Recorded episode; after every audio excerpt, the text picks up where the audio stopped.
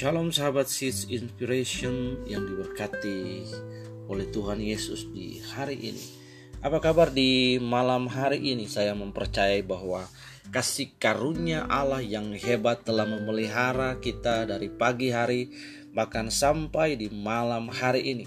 Mungkin sebagian dari Anda sementara beranjak untuk berbaring di tempat tidur. Tapi ada baiknya kita mendengarkan podcast yang sederhana 1 sampai 4 menit ini ke depan. Nah, malam hari ini 2 Mei 2020. Podcast kita berjudul penderitaan. Landasan kita terambil dari dalam Mazmur 18 ayat yang ke-14 yang berkata bahwa orang yang bersemangat dapat menanggung penderitaannya, tetapi siapa dapat memulihkan semangat yang patah? Dari pembacaan ini, sahabat Seeds of Impression yang diberkati oleh Tuhan, ada empat poin sederhana yang dapat menolong kita. Yang pertama adalah bahwa penderitaan memurnikan saya. Ya, penderitaan membuat orang mengubah hidupnya, meninggalkan dosanya, dan memurnikan orang dari motivasi yang salah. Kita mengambil contoh yang dialami oleh Ayub. Ayub dalam satu hari kehilangan segala sesuatu yang dia miliki dalam hidupnya. Kehilangan harta, kehilangan kesepuluh anak dan istri, meninggalkan Ayub. Ayub kemudian menantang Tuhan dan berdebat dengan Tuhan dalam Ayub pasal 1 ayat 1 dikatakan bahwa Ayub orang benar, orang saleh, orang jujur dan menjauhi kejahatan. Di situ Ayub menggunakan semua alasan yang Ayub miliki. Tetapi Tuhan berkata kepada Ayub, "Mari kita berperkara dalam dewan musyawarah Allah." Allah memperlihatkan kepada Ayub berbagai peristiwa-peristiwa dari situlah Ayub kemudian belajar untuk memahami bahwa penderitaan yang dialami oleh Ayub itu memurnikan dia. Dan firman Tuhan berkata bahwa kemudian Ayub berkata, dari kata orang ku mendengar tentang engkau, tapi hari ini aku memandang dan melihat yang maha kuasa. Jadi penderitaan memurnikan kita. Penderitaan membuat kita mengubah hidup kita, meninggalkan dosa, dan kemudian memurnikan motivasi kita yang keliru dan salah. Yang kedua, perspektif dari penderitaan ini adalah penderitaan memicu pertumbuhan. Ada sebuah istilah post traumatic growth adalah pertumbuhan positif akibat krisis. Seringkali kita tidak suka dengan persoalan dan masalah dan krisis yang kita hadapi dalam hidup kita. Tetapi ketika respon dan reaksi kita benar terhadap krisis dan masalah yang kita hadapi, maka ada sesuatu yang kita dapatkan di situ. Seringkali orang lupa tentang blessing in disguise, bahwa berkat dari pergumulan, hidup dari persoalan yang kita hadapi. Seseorang dapat mencari sesuatu yang baik di balik hal-hal yang sangat buruk.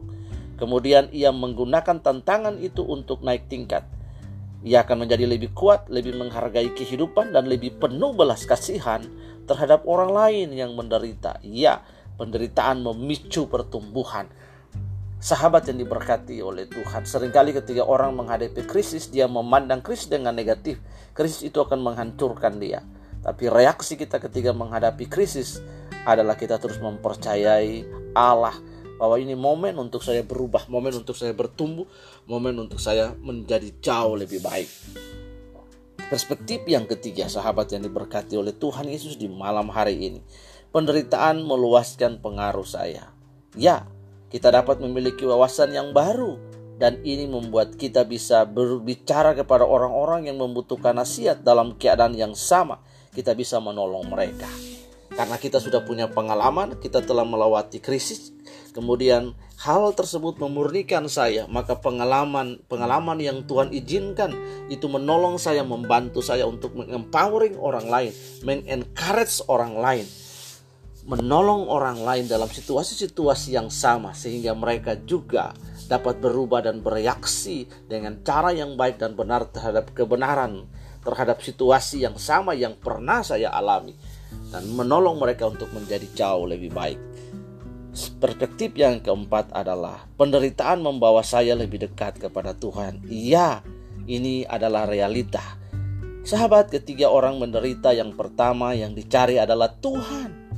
Entah untuk dipersalahkan atau untuk diminta bantuan. Mudah-mudahan kita selalu mengambil sikap yang kedua yaitu kita mencari Tuhan untuk dimintai bantuan. Tuhan dapat menggunakan penderitaan kita untuk mendatangkan kebaikan dan yang penting juga penderitaan dapat membawa kita kepada kemuliaan. Penderitaan dapat membawa kemuliaan baginya lewat proses hidup yang terhadapi. Sahabat yang diberkati oleh Tuhan, momen pengaruh yang terbesar adalah ketika Anda dan saya melihat Tuhan berjalan bersama kita melalui api.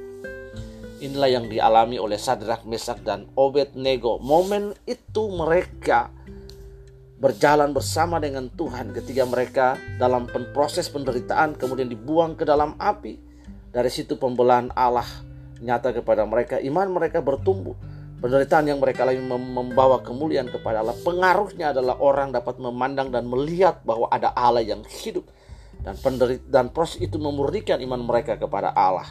Yang penting bagi kita adalah momen, adalah pengaruh. Momen pengaruh yang terbesar adalah ketiga orang lain melihat Anda dan saya berjalan melihat kita berjalan bersama Tuhan Nah, empat perspektif ini dapat menolong kita dan membawa kita supaya kita memiliki perspektif yang benar ketika kita menghadapi peristiwa-peristiwa hidup dan penderitaan yang Allah izinkan dalam hidup kita.